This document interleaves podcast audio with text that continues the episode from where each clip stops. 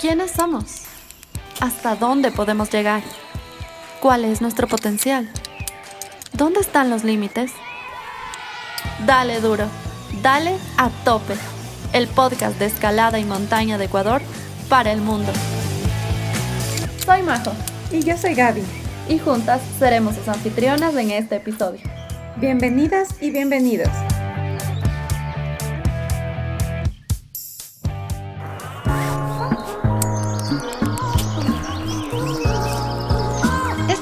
La escalada deportiva debutó en las Olimpiadas y esto provocó sin duda alguna un boom hacia este apasionante deporte. En Ecuador, la escalada de competencia es una disciplina activa y en constante desarrollo.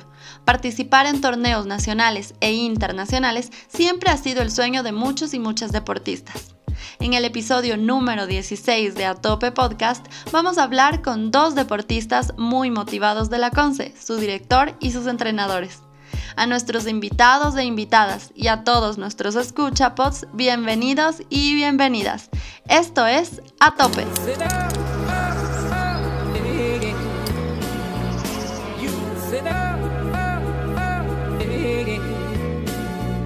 Gracias Majo. Vamos a empezar entonces con nuestro segmento para romper el hielo. Y la primera que va a responder a nuestras preguntas va a ser Rafa. Cuéntanos, Rafa, ¿tú qué eres? ¿Invierno o verano? Invierno. ¿Tu color favorito? No tengo color favorito, pero entre mis tres favoritos estaría el verde, el negro y el azul. ¿Tu palabra más repetida en el día? Demasiado profesional.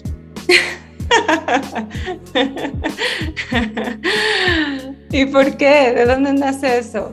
Mm, hay veces en que nos sabemos molestar entre nosotros, por ejemplo, cuando hacemos una cosa sin sentido y sabemos decir demasiado profesional. wow, esa, esa, esa palabra es muy nueva para mí, definitivamente. Rafa, si tuvieras que llevar tres cosas en una mochila, porque hay un apocalipsis zombie afuera de la Conce, ¿qué llevarías? Comida. Afuera de la Conce, a ver, llevaría la comida, eh, ¿qué llevaría? Un, kit de emergencias y... Mm, eso sí, también. Bien, bien. Los, los, materiales que utilizamos para la escalada. Muy bien, esta chica. Y Dani, tú, dime, ¿eres invierno o verano, Dani? Verano. ¿Y tu palabra más dicha en el día? Mm, a ver, de como que a ver, hagamos esto, así. O, sea, medio jefe, medio líder. Ajá. Dani, eh, de tus colores, ¿cuál es el preferido? el azul, siempre he sido azul. ¿Y del día de la semana, cuál escoges? El día de la semana, eh, escojo siempre viernes. Oh, porque estás... ¿Por qué? ¿Por qué? Eh, porque normalmente los viernes son los días más, por así decir, relax, más relajados. Y de ahí ya viene el fin de semana, entonces es algo muy bueno para mí. Qué bueno, y es un día como hoy que estamos grabando, así que estamos todos relajados, conversando. Bien, bien, Dani. Ahora cuéntame, ¿qué harías con estas tres cosas que vas a llevar en tu mochila en un apocalipsis? ¿Coincides con la Rafa o tú qué llevas? A ver, yo llevaría comida, mi equipo de escalada y sí, lo mismo que la Rafa, un kit. lo que nos faltaba en la mochila de emergencia cuando hemos hecho nuestras entrevistas. Entonces con Rafa y con Dani vamos a estar a salvo. Muy bien por estos chicos donde prevalece la seguridad.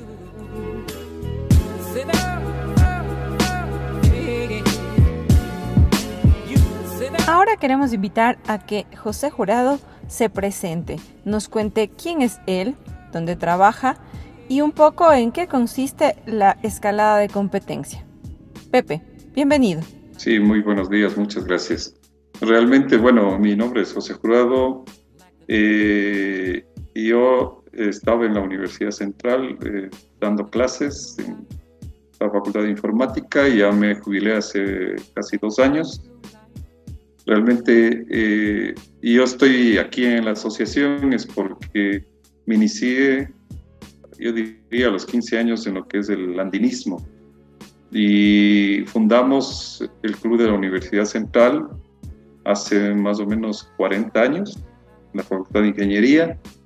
Claro, nuestro club eh, generalmente ha sido de montaña. Y claro, una de las cosas que me ligó a la asociación inicialmente fue que era representante del presidente del Club de la Universidad Central y en el año más o menos 82, 84, nosotros incentivamos a la asociación de, en ese tiempo, Asociación de Excursionismo y Andismo de Pichincha, para sacar especialmente expediciones internacionales y manejar la Escuela Provincial de Alta Montaña. Pepe, qué importante saber cómo ha sido esta trayectoria tuya antes de llegar a la concentración. Dentro de la concentración nos gustaría que nos cuentes qué es la labor que se realiza en la concentración para la comunidad en general en torno a la escalada y obviamente también hacia el montañismo. Viéndonos abocados también por el problema de, dinero, diríamos, eh, la asociación ha abierto las puertas tanto del muro de escalada y una formación de escuela de escalada, ¿no? Eh, al decir eh, una escuela de escalada, no era como antes se utilizaba simplemente cursos de escalada. Les llamaban escuela, pero realmente no era escuela. Entonces aquí tenemos una formación en tres niveles, ¿no? Eh, y va dirigido a los niños que están entre los 7 y 12 años, básicamente, porque serán los futuros escaladores y que podrán representar tanto a Pichincha como al Ecuador en sudamericanos, panamericanos y hablemos ya de Olimpiadas más allá. Para complementar esta intervención, me gustaría invitarle a Omid para que se presente y nos cuente más detalles sobre estos niveles y cómo él participa dentro de la escuela de la concentración. Soy de Irán y hace casi tres años vivo aquí en, Quito. Eh, y hace 16 años escalando y soy armador y entrenador de escalada. Eh, también el tema de desarrollado en Ecuador, me parece con los eh,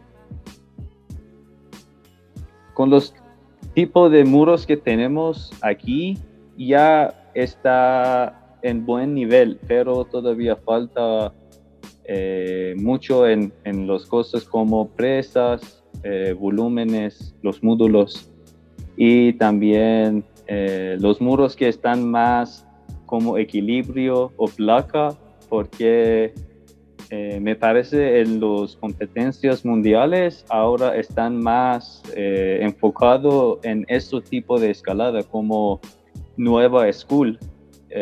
pero aquí en Ecuador todavía ya, ya está en old school climbing. Eh, pero eh, yo creo que hace dos años ya está en proceso de desarrollar y con eh, los nuevos gimnasios privados que ahora están, en, por ejemplo, en Quito, ya tenemos más espacios y más oportunidades para escalar como la tema de competencia. Gracias, Omid, por tu intervención. Qué gusto nos da tenerte dentro de la concentración y del Ecuador. Sobre este tema de los mundiales, a propósito, tenemos ya una delegación de ocho deportistas representándonos en Moscú, en Austria y próximamente en Argentina. Y quisiéramos aprovechar y preguntarle a José cómo ve él el apoyo de la concentración a la escalada deportiva en estos tipos de eventos.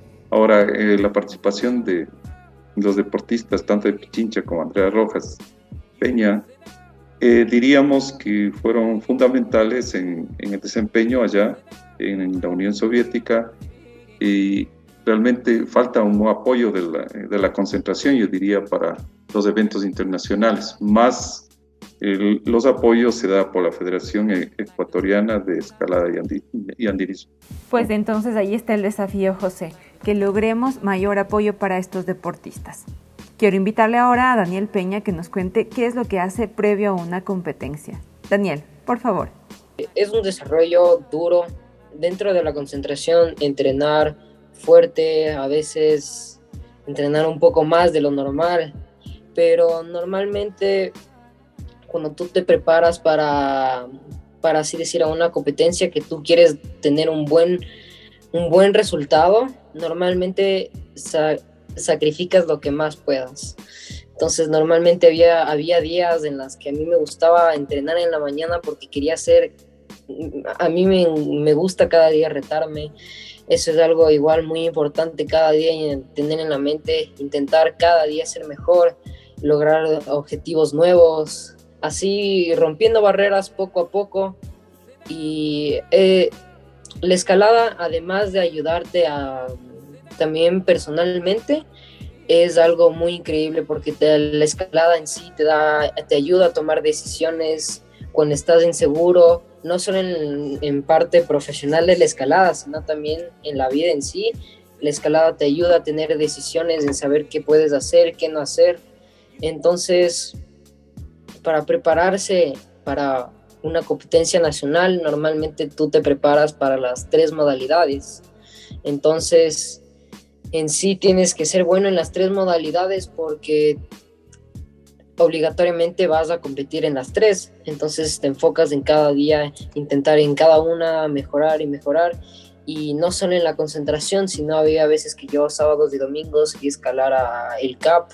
También iba a Vértigo, iba a otros muros. Y también en mi casa tengo varios implementos los cuales me ayudan para poder fortalecer los dedos.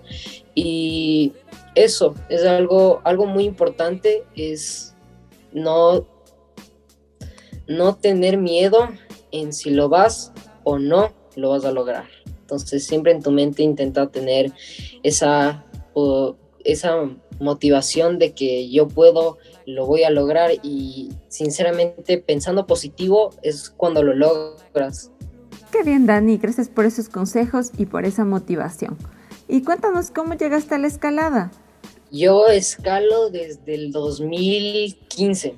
Sí, desde el 2015 yo voy escalando, que es una buena etapa. Yo inicié a escalar, me acuerdo que antes yo era chiquitito y cuando mi hermano Martín iba a escalar, yo me metía en los muros y escalaba con zapatos normales y me decían que no, no podía escalar con zapatos, pero a mí no me importaba y siempre me metía a los muros y me gustaba escalar porque la verdad este deporte lo conocí gracias a mi hermano y le doy gracias a él porque él también es, ha sido mucha inspiración en mi vida.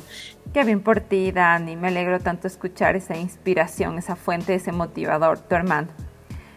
Ahora tú, Rafa, cuéntame, ¿desde cuándo escalas? Yo comencé a escalar desde el 2016. Entré a la escalada por un vacacional o sea, sí, vacacional. Y después decidí dar un paso adelante y entrar a la concentración, donde está una escuela recreativa. Es más o menos que tú vas escalando y te van poniendo a prueba para ver si entras a la selección o no.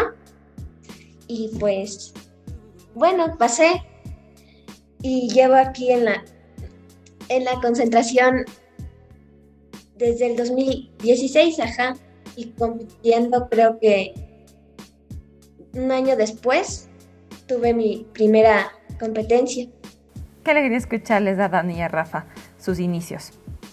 ¿Y esto cómo, cómo lo viven los profes? Cuéntanos, Omid y Cristian, ¿desde dónde ustedes aportan? ¿Cómo se complementan? ¿Qué es lo que utilizan para entrenarles?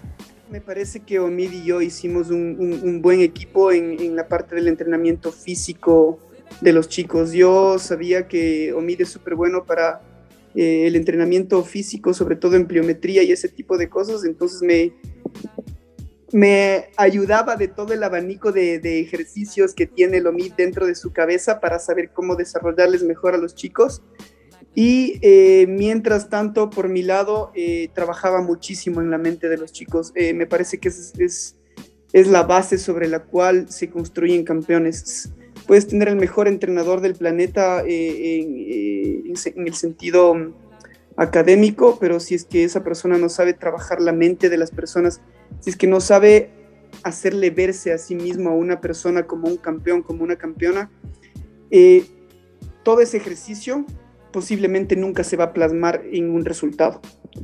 Entonces a mí me parece que siempre el trabajo mental de un deportista es la base primordial en la que uno puede comenzar a construir em, el entrenamiento físico. Qué buen complemento hacen Cristian y Omid entre lo físico y mental para el entreno de estos chicos.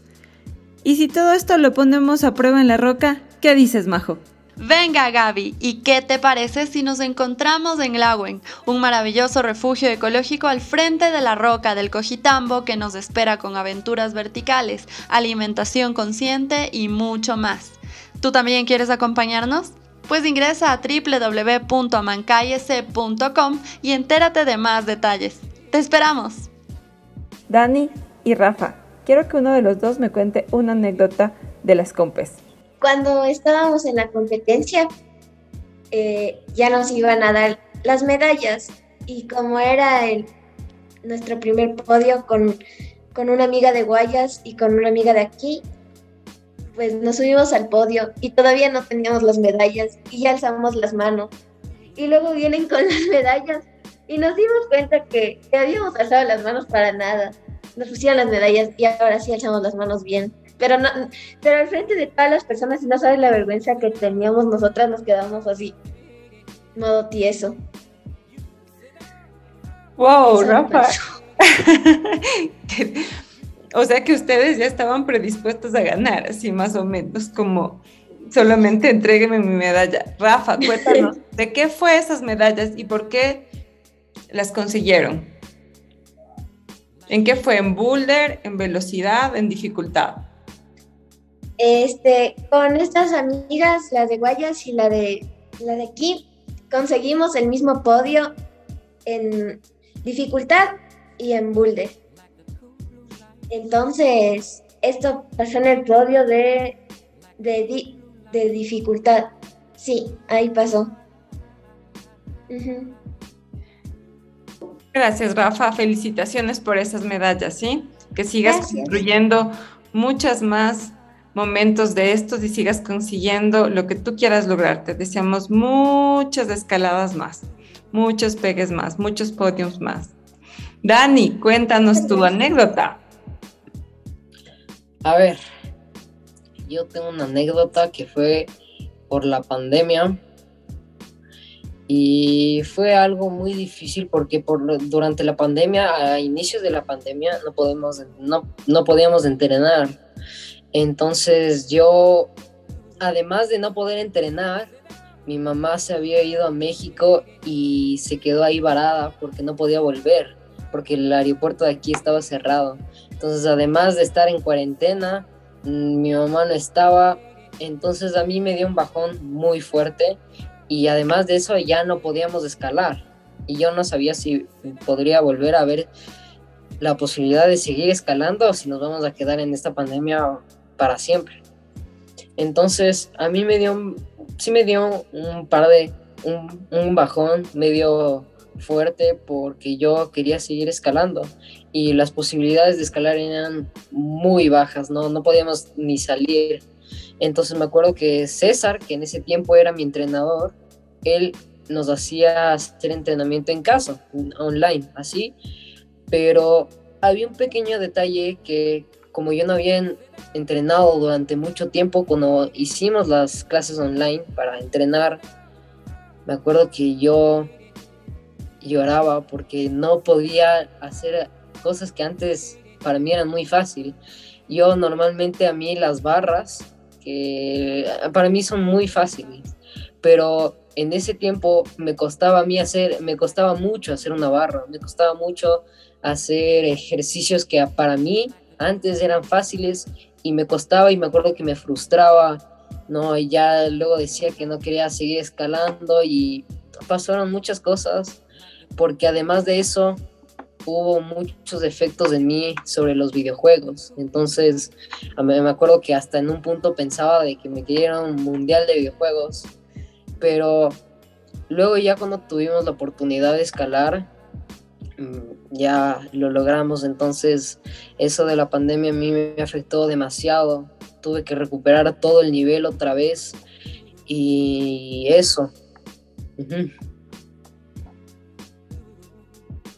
Una, una parte de tu vida realmente en la que te llevó al límite de cosas, ¿no? Y creo que a la final la pandemia no solamente te se vio afectada en este caso con tu anécdota, con tu sentir, sino el de todos. A la larga nos volvimos mucho más vulnerables, muchos más sensibles, identificamos cosas que no teníamos en mente de lo que podríamos llegar a sentir, a pensar, a vivir. Y gracias Dani por compartir esa experiencia. Vamos a despedirnos esta noche de nuestros invitados especiales de la CONCE, José Jurado, Omid Sheibahat, Cristian Medina, Rafa Larrea y Dani Peña. A nuestros escuchapots que semana a semana nos siguen, les invitamos a no perderse nuestros capítulos. Recuerden, www.atopepodcast.com.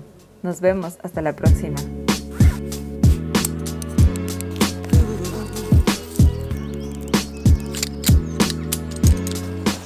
Queremos agradecer a todos y todos quienes hacen posible a tope. Amancay, de Andrea Castillo. Luis Vivar. Estudio Llanas.